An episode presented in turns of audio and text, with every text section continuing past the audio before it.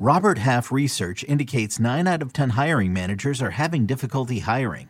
If you have open roles, chances are you're feeling this too.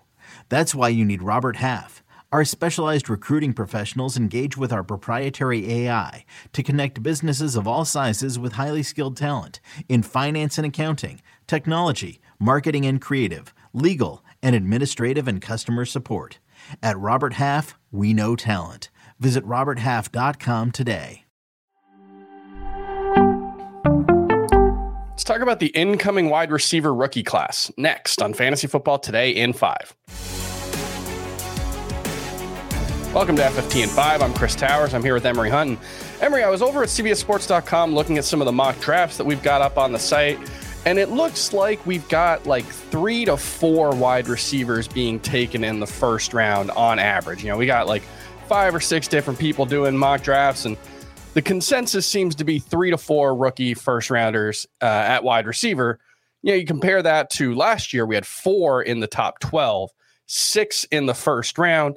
2021, we had three top 10 wide receivers, five overall in the first round. So I guess the the first question is is it fair to say that this class doesn't quite stack up to the last few years in terms of top end talent?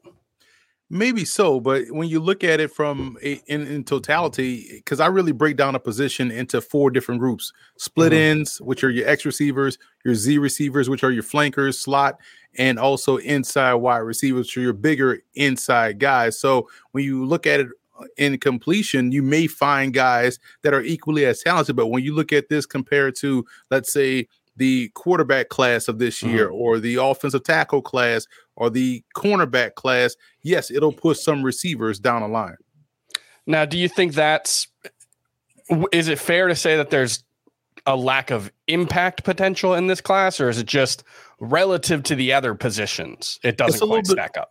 It's a little bit of both because mm-hmm. you may have uh you know a lack of top end guys um, but when you look at it juxtaposed to man, there's a bunch of good tackles in this group, so that mm-hmm. pushes guys down. And there's four quarterbacks that could go in the first round, that pushes guys down. We may even see two running backs go in the first round, which also pushes down some of these wide receivers. So I think it's a little bit of both to answer your question. Is there a consensus top guy in this class? I, I, don't know if there's consensus, but there's a guy, there's two guys that everyone tends to like a lot. And that's Zay Flowers, who's my number one um, Z, which is flanker, and mm-hmm. Jaxon Smith-Njigba of Ohio State, who is my number one slot guy. I think those two are the consensus top guys amongst everyone. They're going to be excellent plug and play guys from day one.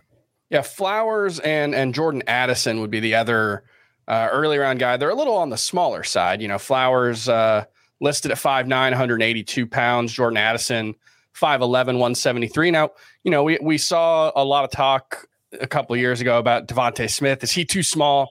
I thought that stuff was kind of silly because I don't know if you're that productive at the SEC.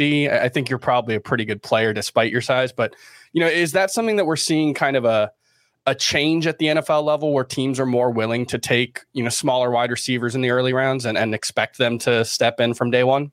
Absolutely, because the field is it feels like it's wider now because they're mm-hmm. going to more of that up tempo CFL type game that we're seeing up north. Um, so yes, you have more room for smaller guys at quarterback, smaller guys at receiver, smaller guys at corner. You even talk about taking a corner that's a shorter guy, putting him on the outside. So yeah, because the field is wide open now, it lends itself to using more of these shorter, quicker guys, which is exactly what Zay Flowers is. This dude is quick in all directions. Yeah, is that specifically what makes him your number one guy? What skill set stands out for him?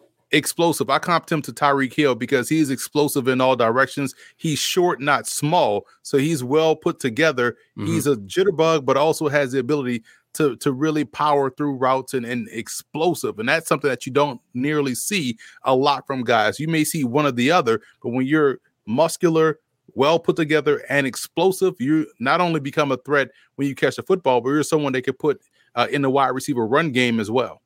Who's your number two guy in the class? I would say number two, uh, judging by the numbers. Again, each one is graded differently because mm-hmm. you can't rank Wes Welker how you rank um, sure, Randy yeah. Moss. So they play different positions. But I do like um, uh, Mike Wilson um, from Stanford. The, mm-hmm. the caveat I always have with him is if he's healthy.